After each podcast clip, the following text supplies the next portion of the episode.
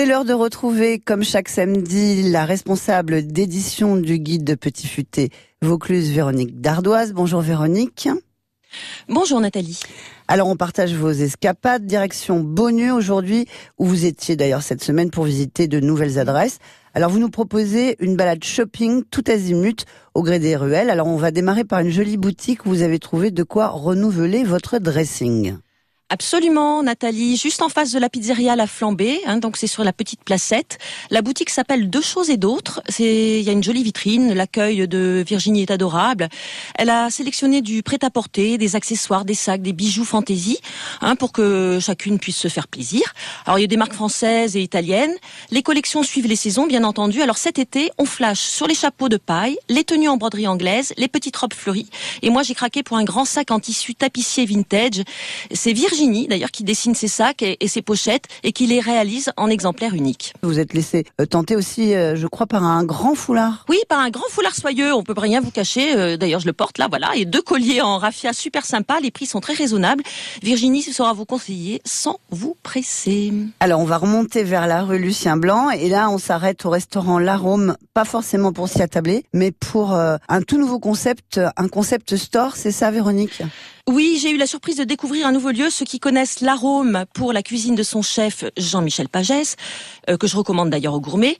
Donc on vient plus uniquement pour s'attabler chez lui, mais on vient pour la boutique qui est attenante au restaurant. C'est un espace imaginé et aménagé par son épouse Clara.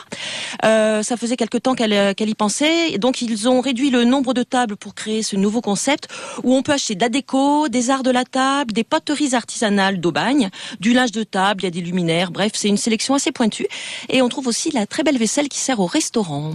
Donc on continue notre visite, on va remonter à pied la rue Escarpée et rejoindre la rue Marceau, presque tout au bout, pour atteindre Cadelis de Provence, où vous avez assouvi, Véronique, votre légendaire gourmandise. Ah oui, on peut rien vous cacher. Cadelis, c'est vraiment, c'est une très belle enseigne. Elle a ouvert depuis un an à Bonnieux. On est accueilli par Karine, qui est aux petits soins de sa clientèle. Elle est aussi douce que les douceurs qu'elle vend dans sa boutique, c'est vous dire. Alors il y a du chocolat en grosses tablettes, en vrac, des sujets en chocolat en ce moment. Il y a des sacs à main sympas, des escarpins très très pointus en chocolat.